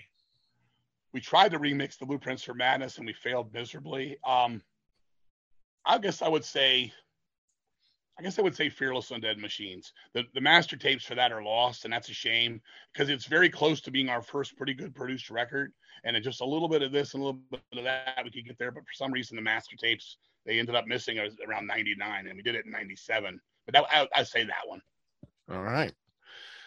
Now we're going to get into a uh, an area that you the you are the what what did you say, uh, Vic? Um, Mega Savant was that his? Not Super Savant. Yeah, He no, level 99. Level ninety nine Savant at uh, horror. We're gonna talk a little bit about a horror. So, um, what are some of your favorite horror movies? Absolutely. Um, the first Phantasm. Uh, of course, the ones right off the top: Phantasm, The Exorcist. I love a movie called Burnt Offerings from '76 with Karen Yeah. Black. Yeah, Big on that one. Um, Let's Scare Jessica to Death. Love that one. That was filmed in '71. Came out a few years later. I think that's very dark uh, and and mystical. Love the original Black Christmas. Love love Mhm. that film. Uh, that's that's one of my favorite. Uh, some le- let me think of some lesser knowns that really stand out for me. one of the Um, earliest slasher films. That was like one of the earliest uh, sla- You know, what would be a Yeah, absolutely. slasher? Black Black Christmas Christmas is great. Yeah, I love, yeah, I definitely love that one. Um, someone, the one ones I really love that stand out is horror at the top of the list. There, there's, there's, I love, the, I also love the the uh, Amicus movies. Are you familiar with that company? It was kind of Yeah, like the, with the Hammer. lesser Hammer. I love all those anthologies he did from Asylum yeah. to uh, Tales from the Crypt, Vault of Horror, House of Yeah. Blood. All, all of those mean a lot to me. yeah. You know, uh, There's a stuff like one with uh, Donald Pleasence and uh, yeah, from Beyond the Grave. yeah, Christopher or uh, uh, Peter Cushing. Yeah. from Beyond the Grave. That was Mhm. fantastic. Yes. And it was T- T- Tales That Witness Madness was another one too. They did. It was a lesser known one, but I love the Amicus series. You know, I, I'm a big fan of the '70s ones. I, of course, I love the original Night of the Living Dead. I think that's nightmarish as hell. Love the original Texas Chainsaw. Still find that nightmarish as hell. It's so then, creepy. yeah, I'll let Sleeping Corpses Lie is one of my favorites. Yeah, Spanish. Uh, that's a that's a freaky one. There, there's there's bits and pieces of so many I love, but th- those are the ones I think I would go like Burnt Offerings, Let's Scare Just to Death. They're a little bit lesser known, but nowadays things that aren't weren't known are kind of known too now. You to Yeah. look on TV, Messiah of Evils, another one I love. I don't know if you're familiar with that one. Mhm. That's a that's a really good '70s one, spooky Yeah, things yeah. like that. I, lo- I love the '70s horror most of all. I love Trilogy of Terror. Oh, absolutely, You know, absolutely. yeah, that Zuni fetish doll. Oh. Jesus Christ, man, that, that scared the shit out of me when I was a kid, man. We, we have a we have a song about that on Supernatural Addiction. It's called "The Doll with the Hideous Spirit." Oh, nice, nice. Well, now these, they sell the figures now. You can buy the figure. I'm like, ah, I kind of gotta want that. Oh yeah, I Yeah. have I have an actual early um, model kit they did before they made the figures. Oh, I have a model kit. It was a pain in the ass with that fucking hair on, but I did it, man. That's nice. Yeah, It almost, looked like, it almost looked like Rick James, but I did all right. oh, that's good. What's the most recent horror movie or TV show that you've watched? that I've enjoyed or just seen. Oh, we can either both. My my favorite newer horror movie I've seen. I love Hereditary. I'm a big fan Mm-hmm. of Hereditary. People either love or hate that one. I love it. I thought that was some of the most eerie shit I've seen in a film Mm-hmm. in a long time. Um, as far as TV wise, I, I'm not a I'm not a big guy for the series. My wife will watch some of them. She likes some of that American uh, horror story and things like that. I, I didn't ever really like that stuff. I'm still more from the old days. I still love my old black and white Twilight Zones. I still love a Mm, show that was on in the 70s called Ghost Story. Was one of my favorites. Uh, those ones As for newer horror. I just you know we see them all. Me and my wife are drive-in fanatics. We see them all. We'll be there next week seeing you know the, the Black Phone and Nope and all those Yeah. good, bad, or otherwise. Nope looks we'll see really 'em creepy. Yeah. yeah, well, hopefully, does. hopefully it is. You know, you know, we see it, we see them all. But yeah, for the newer horror movies, I loved Hereditary. Uh, a movie from a while ago. It's at least a decade old now. A, ba- a movie called uh, Lake Mungo. Not sure if you know Mm, that one. It was a mockumentary about this girl that uh, died, and, and there's a there's a story inside of a story inside of a story. It's Australian. I really recommend that. It's a slow burn, but it's really really good. Lake Mungo. Okay. Poughkeepsie Cool. Tapes was another one. I don't know if you saw the Poughkeepsie. Yeah, movie. that's Mm. good. That's, that's good. a spooky Yeah. one. That's that's a that's an eerie, real lifey kind of one. Yeah. Yeah. There's a s- there's a series. I think it was on Netflix or Hulu. What's the one with the the, the priest? Um, Oh, little was it was it the was it the kid from um the guy from the Christine show? I don't know. I, I boy, it was so good too. Um, Wasn't the Exorcist it- series? no, no, no. Well, the Exorcist. No, it was he was a. Uh, it was about the priest and the church and uh, Oh yeah, Oh, yeah, Midnight on the Mass. island. midnight. No, Midnight Midnight Mid- Mass. midnight Yes. mass. Yes, have you seen Yeah. that? That's it. That's, Oh, that's yeah, my wife yeah. was watching that. My, Yes. that guy was on the the New Adventures of Christine. It was the brother. Oh, okay. was- he was so good. Yeah, I'm trying to get Okay. him on the show because he was just brilliant in that in that role. Oh, that's awesome. Yeah, he's, Yeah, He's, I- I, I, didn't- I, I didn't watch that. My wife watched it. She liked it. She said it got a little talky to her a little bit. yeah, But, uh, I, but I like the New Adventures of Christine. So yeah. That's, I'm halfway there with you. that's a fun show. Good. um, okay, what was your favorite Halloween costume growing up? It's funny because I don't think I ever wore it because I don't think I would have. But I when I was moving from my house on 10th Street 22 years ago, I found Electra Woman and Dyna Girl one. Nice. You remember that show, of course? The Yeah. big Sid and Marty Krofft guy. Right. Um, the I, I don't remember having any really crazy costumes. We just wanted to go out and fucking get candy, so we would do whatever. But somewhere I had Electra Woman and Dyna Girl, and I don't know if I wore it. If I did, so be it. I, I was Nice. a trendsetter. yeah. there you go. Well, speaking of Halloween candy, what is your favorite Halloween candy? if I was that okay, I, I don't eat chocolate anymore for years, but my favorite growing, I like, I still like the Hershey with almond bars, probably that. And um, if I don't know if you guys are old enough for this, but do you remember the marathon bars? Oh yeah, yeah. They were a foot, they were, you know, They were long. huge. Yeah. Oh, well, Yeah, yeah. they yeah. had a ruler on the back of them. Those, that- Right. that, was some of my favorites. And I know they still make these, but they don't taste the same. The I like the old Caramello bars, the old ones. They were like Yeah. this big Oh. block, and you know the big thick blocks. But I, I don't really eat chocolate anymore. I, Yeah. haven't had chocolate in years. I, if The I- I ingredients have would, it would gotten cheaper. Cheaper chocolate, and it's not Mhm. sugar. It's cornstarch or corn sugar syrup. It's not the same. Doesn't It- taste it's, the same it's not. I'm not. I'm not a big candy guy. I, my wife did bring me home some of those Reese's with the peanut butter with peanut butter in it. And there's like the new ones. Yeah. It's peanut butter outside, peanut butter inside. I like those, but I, I I don't need to get caught up in that shit. Yeah, I hear you, man. Yeah. All right, Yeah. so we're, we're gonna switch some gears. We're gonna these are some one-off questions. They could be about anything. Um, all right, who are some of your favorite writers? Some of your favorite books? Edgar Allan Poe all the way. I'm a big Edgar Allan Poe. I've read a lot of his stuff. I need to go back to it. I read a lot of it when I was young. I read a lot of that stuff. He's been my favorite. I'm, I love Robert Bloch, who, you know, Psycho is one of his biggest. He wrote some of the stories for the Amicus series. There's some of my favorites. Um, was a guy named, what was his name? I forget his name, but he did a comic book and he would always write these crazy stories. It was called Twisted Tales was the name of the comic book. I think Hmm. it was in the early 80s. I want to say his name was, I could be wrong, but it was something, I think it was Dwayne Jones. And I know that's the guy that played in Night of Living Dead, but it was, I think it was a name, maybe it was even Dean Jones, which that's a Walt Disney actor that did like the Shaggy Was Dog. that PC Comics? It- I think it was. Yes, Yeah. I'm familiar with it. Yeah, yeah, yeah, yeah. He wrote Mhm. some really, some really twisted stories. Yeah. They, they were, they were more than just comic, you know, here and Right. there. It was actually written out pretty well. Mhm. I mean, but I, most, most of all, it's Edgar Allan Poe. I just, Nice. all, I, his stuff is just so weird. It's still weird to me. It's so ahead of You its know, we- I live in I live in outside of Philadelphia, you know, and his one of his houses up here. We went in there and we Mhm. saw the rooms where he wrote like the, you know some of the stories, and they have the they have the heart and the floor in there, and they have like his Oh, wife wow. died there of uh, uh you know what the hell did she die from? Like it was a tuberculosis. I can't remember exactly, but I think so. but I love Yeah. I love him. You know, for, it's that I'm not as much a reader as I more of a knowledge reader now. I read tons of music books, things like that, more so than horror anymore. Okay. You know, uh, Martin Popoff, when it comes to music, I love that guy. He busts his butt and writes books after books after books. So he's important too, but more in a music thing there. Nice. Who's your favorite cartoon character? All time favorite cartoon character would have to be.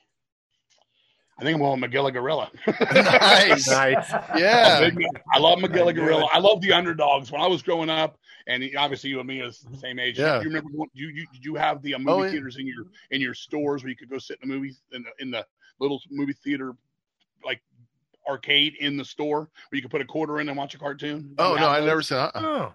They had Oh. like they had like Chilly Willy and you know Woody Woodpecker and shit like that in them. They were a quarter. You'd sit in it and the movie would come on for three minutes. They'd have like the cartoon Lauren Oh, Hardy. and stuff. nice. I got into all that, but of course, you know, I grew up with Scooby Doo. The original Scooby Doo was great, still is. I don't know where they went with it later on, Rapping Scooby and all that. Fuck all that.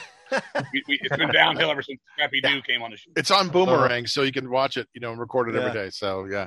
Yeah, I love all that, but I, I, I love the I love the live action stuff more. So I was big on Ultraman, things like that. I loved Ultraman. I loved um even some of the cartoons too, like Marine Boy, Speed Racer. That's what I Right, grew up Astro Boy. with. Sigmund the Sea Monster, Pufnstuf. That's me. Yeah, that's me, Nice. Doctor Shrinker. right. Yeah, I, I, I, HR Pufnstuf always bothered me. I hate that damn flute.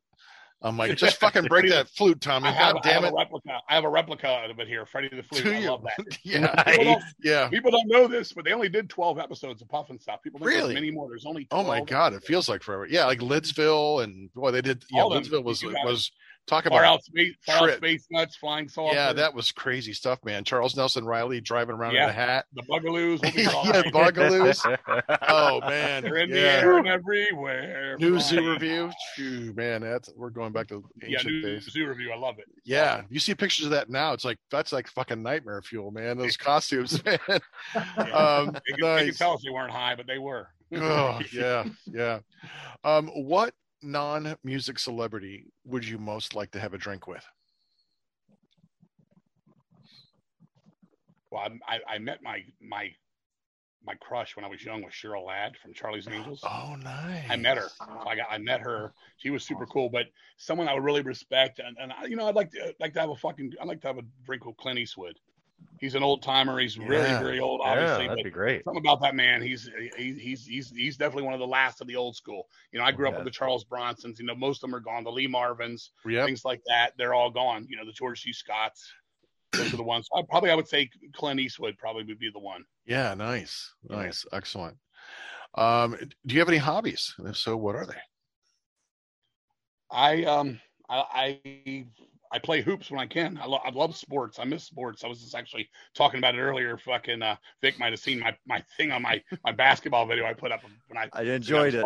and I had to splash him with a three in his face. But I, yeah, I love I love hoops. I love spending time with my wife and just my family. We go to like I said, we go to a lot of drive-ins. We like to go eat in restaurants and we just shoot the shit. It's that Nice. time of life. As far as anything else, I collect movies. I've got about thirty thousand movies in my house. Nice. You know, I don't know if you guys can see.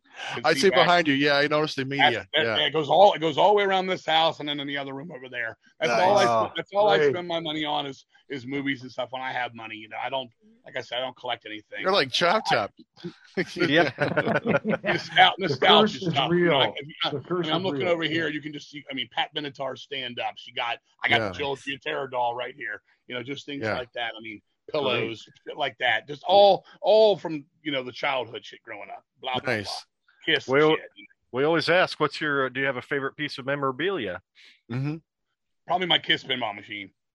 Kiss Oh, pinball machine. nice. Oh, real. Yeah, That's yeah, awesome. it's, yeah, it's right behind me. I can't. I actually can't see it. I, I bought it from Tesco Vee from the band The Meat Meatmen about 25 years ago for 750 bucks. And this lady said he's selling it today. If you got the money, I said I don't have any money. I said let me check my. I had a, I had a big Yoda piggy bank, and I went in that fucking thing, and I had 750. I had 750 one dollars and twenty five cents. I actually had five quarters left over, and I and I told him he could have me. He goes, "You're gonna need them. You just bought the pinball machine. You're gonna need those quarters." So, and he sold me seven hundred and fifty dollars in quarters to meet to Tesco Vee of the Meatmen. I bought that then. I also had a Charlie's Angels one, but the paint started coming off, so it looked like they had the measles. So I ended up selling. nice. Yeah, my, my Kiss pinball machine is that. I also still have my Kiss sponge from my first concert in '79 when they finished playing. It came out of a disco ball. These Kiss Army shaped sponges, and I actually still have. Oh, that. So it- nice. it, goes way way back. They I were also have a- contraceptive Yep. sponges, I think. That's what they were prepping the Oh, wow. prepping the groupies. Yeah, they're curling up. Yeah, I was made. I'm for surprised you didn't eat it. Yeah. Yeah, eat a That's couple hilarious. of those. All right. Well, we're go- we're gonna play a game, our own game with you. We got we got a couple of games that we like to play, and this one's called Blast Beats. And I'm just gonna ask you questions. I just want you to answer as quickly as possible. We're gonna have a series of questions. All right, real simple choices. Usually it's a, a multiple choice here. All right, hot dog or hamburger? Hamburger, Favorite pizza topping? sausage, Paperback or Kindle? paperback, PC or Apple? PC. Favorite streaming service? I don't have any. Um, my wife has them all. I don't know what's uh, what's was the one that the the big one that uh, what was it? the One that started it all. Netflix. For the movie? Netflix. That's it. Give me that one. All right, we'll give you That's Netflix. how much I knew about that. There we go. Favorite ice cream flavor? Uh, strawberry, Dog or cat? cat, Justice League or Avengers? Justice League, Star Trek or Star Wars? Star Wars, Bigfoot or Loch Ness Monster? Bigfoot, Dracula or Frankenstein? mm, Frankenstein, How do you like your steak cooked? medium rare, Your favorite movie snack? popcorn, Favorite subject in school? math, Least favorite subject in school? science, Favorite board game? Kiss on Tour board game. Nice. nice. Spielberg or Tarantino? Spielberg. Your favorite Christmas gift? That I ever got. Yeah. My mom, my mom put a stereo on layaway for me in 1980 when we had no money at all, and we just kept paying on it and paying on it so I could have that. So that, and it came. I got. She gave me three records: Kansas Audio-Visions, uh, the Rose soundtrack from Bette Midler, and the Bee Gees' uh, greatest hits double album. Nice. Excellent. The best concert you've ever attended? ever. Black Sabbath Mob Rules 1981 for Arena, and I got to say Ooh. Voivod opening for Venom at the Ritz in 1986 for underground shows. Nice. Nice. And Wow, that, that- that's great. what a crazy show. Uh, and last, what is your favorite line from This Is Spinal Tap? or favorite scene? Uh, my my favorite line has to be they were still booing them when we were playing. I love that. That, Nice. that when, That's a matter when he shows them all the drawings of the animals and he says, "Oh, I wish I was this." he shows them Batman. I Nice. love those. Uh, all right, we got another game called the Hot Seat. So I'm going to name a band, and I want you to tell me your favorite album by that band. All right, Black Sabbath, Mob Rules, Judas Priest, Screaming for Vengeance, Scorpions, Blackout, Overkill, Taking Over, Queensryche, Rage for Order, Iced Earth, Burnt Offerings, Motley Crue, Too Fast for Love, Motorhead, Another Perfect Day, Carcass, Symphonies of Sickness, Dio, Holy Diver, Van Halen, One, Metal Church, Metal Church. The Beatles, All the Beatles, I would just have to say on that one, ah, it's hard to say. Meet the Beatles, Helloween, Part One, Keeper of the Seven Keys, Rush, Perm, uh, uh, Moving Pictures. It's borderline with Grace Under Pressure now, though. Lately, I'll say with Yeah. Moving Pictures. nice. Opeth, Not an Opeth guy. Don't have one. My wife would could answer that, but she's not in the room. So okay. King Diamond, I only like his first. I like the Fatal Portrait. It's the only one I really like by him. all right. Iron Maiden, Piece of Mind. Testament, Not a Testament guy. okay. I'll be nice. I'm not a Testament guy. Yeah, that's fine. That's why we ask. We, we we ask. You know, we don't know everyone's taste. So it's, it's Red right. didn't get the memo, so he Uh apologizes. oh. Whoops. Sorry. Yeah. How dare you wear that, Dreadbull? oh, Why didn't you give me a heads up, Vic? Yeah. Well, at least I wanted to watch you shirt, suffer. so Yeah. I feel like there's a story here that we don't know about. yeah, it probably doesn't want to throw anybody under the bus. Um, Anthrax, Fistful of Metal, the only one for me. Megadeth. No Megadeth for me.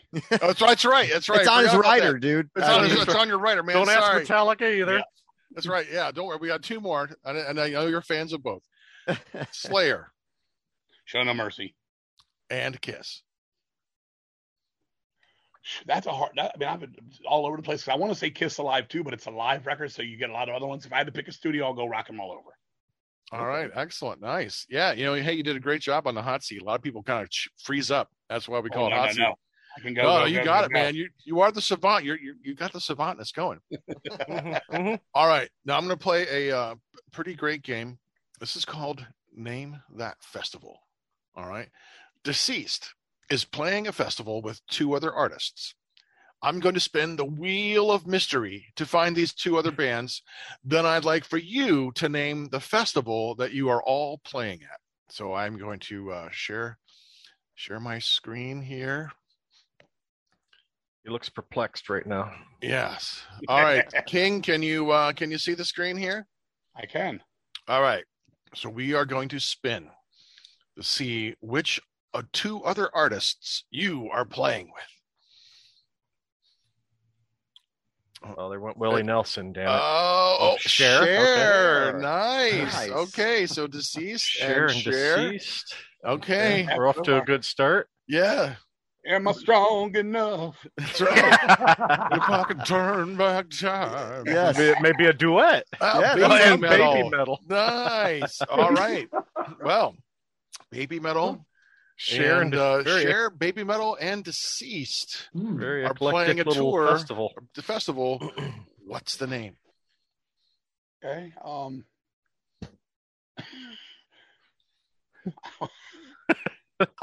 That- I mean, a we got all- it's all it's all females except for us, so that's we should really be able to name something for that. I, I, You stumped him. the, now we got the hot seat now it's a new Nah. name we're gonna call, yeah you stumped him. no. The, well, for sure, we'll call it the No Skiing Allowed Festival. oh, Oh, yikes. oh, man that's okay no skiing allowed Well, that's there good, we man. go. Okay, Yep. Well, yeah, I, I- Babymetal. I, I mean, I Stay know off the it's those crazy slopes kids. festival. I was Yeah. gonna come up with something with boob, boobies and dicks. I mean, I didn't know where to go with it. that's pretty good too Boobies and dicks So, okay, it's the movie, the, the sort of boobies and dicks tour. I was thinking like yeah. there we go Ted, the diva, and something else. You go with. Oh man, oh that's that's awesome that's Okay. great you pulled that Um, one out. Yeah, yeah. Um, we we always like to kind of finish up with um, you know, since we've we've already learned what your favorite piece of memorabilia. So, what are you just finished a tour? So, what are your plans for the rest of 2022 or or into 2023? Do you have like new music? Do you have another tour? Something else going on? We're getting ready to play in Ohio at a festival at the end of this month in Young, Youngstown, Ohio. We're actually playing. Um, I gotta forget what it's called. I call it the Festival of Ill- Illegitimate Logos, illegible logos. Um, a bunch of Gur bands and us. It's the last Saturday. We're playing the last Saturday of this month, and then actually something we didn't touch on, but they're actually a movie getting made on my life right now. Oh, see, Okay. bio biopic. That was asking who kidding. what do you want to play. So there's a movie. I told. Yeah. So who did you want to play for you? Well, I'm I'm, I'm actually playing me in the movie. Oh, nice. nice. It's called, it's called King Nobody of Metal. can do it better. guy, a, a guy, a, a friend of mine, Patrick's been making this movie for almost 10 years. Um, is going to animate some of these stories. You'll get to see the motor oil story probably through cartoon. Oh, Uh, all these stories nice. Oh, awesome. He's been he's been filming, and we're actually doing this. We're doing an invite only show in Virginia on Saturday, August 13th. Um, in uh, uh, at a place he's going to film a concert, and some of the old uh, some of the old uh, guys from the band and stuff are going to be there and stuff. We're going to have a fucking cool thing with that. That's that's the two things going on, and there's a possibility that we'll be doing a tour later this year with Bulldozer. Oh wow, that's Would that also- that, that be be like around November, but that, that's pretty much as far as gigs right now. That's as far as it goes for gigs. But we are busting our ass writing the new album, Children of the Morgue. Nice. As so would that as tour October- with Bulldozer? Would you be coming back in Ohio for that one? yeah. Is that Yeah. a state? Yeah. Is that state side? Nice. Coming near the Cleveland yeah, area because we're, you a lot we're of running. places we just did with the accused, but we're going to redo it. We're going to be going up to Canada for a couple shows too, if it falls into place, which it should. Right. Is the new album going to be out this October- year? October 31. October 31 right now, uh, to a degree. We're actually going through some some turmoil with that because our guitar player Brian has he's 58 years old. He's got the he's he's he's no longer in the onset. He's in it now. He's got Parkinson's disease going on. Ah. and he's dealing with that. And I don't know where that's going to go as far with playing shows anymore with that. But we're going to try to get one more record. And you know, he's he's dealing with a lot of shit right now. It just came on, you know, out of the blue about two or three years ago, and it's really picking up steam now. So he's Yeah. seeing some specialists and things like that. But we're you know we're busting our butt on that for him, and we're you know we're we're looking out for him, and anything that can be done to help the man, we'll definitely do it. Right. Yeah, that's rough, man. It's hard to hear that. Uh, that's just not good. Yeah. So, well, King, uh, we want to thank you for spending time with us tonight, and um, we have had a blast hearing your stories, and uh, just just thank you for for taking your time to to hang out with us. You know, Absolutely, you guys are professional. You had your little wheel. I could even see it here, man. This has been the easiest. Nice. That's the first time anyone's ever called us professional. Actually, follow the wheel. The way, Nice. yeah. Yeah. That's that's you, guys the are, you guys are fun. You're professional. This is good. You've been doing this a while. I assume I haven't really seen it, but I will go back and investigate now. Now that I know. Yeah, about yeah. Well, we're going to tell you where you can find us. Uh, we've been doing this about a year and a half.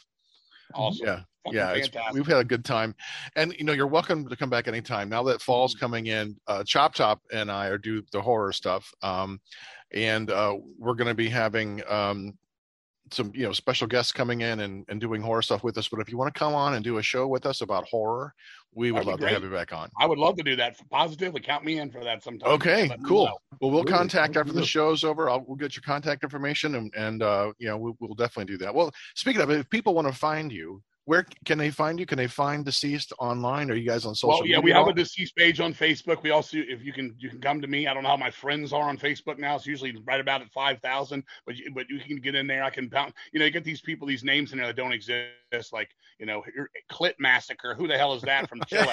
like we kind of really, that's, that's under Kingsley King Fowley. My email is King Doomstone, K I N G D O O M S T O N E at yahoo.com.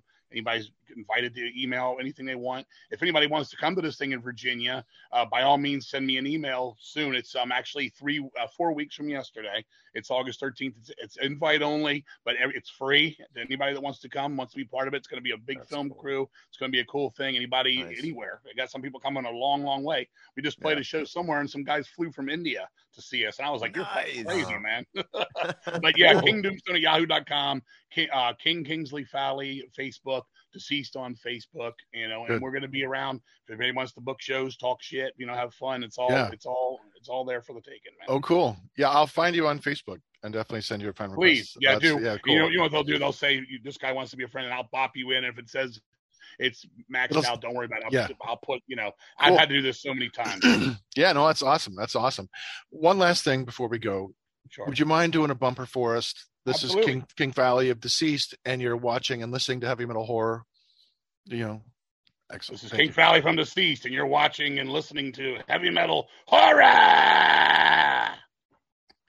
That was perfect. Nice. Excellent. Thank you. Oh man, this has been great. Thanks again. Um, Thank you. you know, this has been so much fun. We're going to do our outro. We're going to get out of here. So, hey, you can find Heavy Metal Horror on unsaneradio.com. Listen to full episodes or download to your device. You can find us on Facebook, Heavy Metal Horror Podcast. On Instagram, look for Montag Lewis. That's one word. Our YouTube page, Heavy Metal Horror Podcast. If you're watching, that's where you're at. And don't forget to hit the subscribe button. And we're also on Roku. So maybe you're watching on Roku on Hotel Metal Jam. So uh, if you know someone who'd like our show, tell them about us. This has been Montag, Master of Illusion.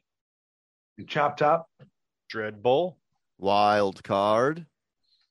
and King Fowley. and King Fowley. And you've Fowley. been watching and listening to. All right, King, bring up the horns. Bring them up.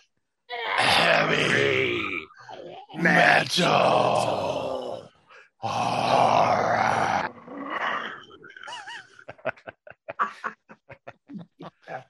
This is Doug Helvering, and you have been listening to Heavy Metal Horror, the best podcast that you've never heard before.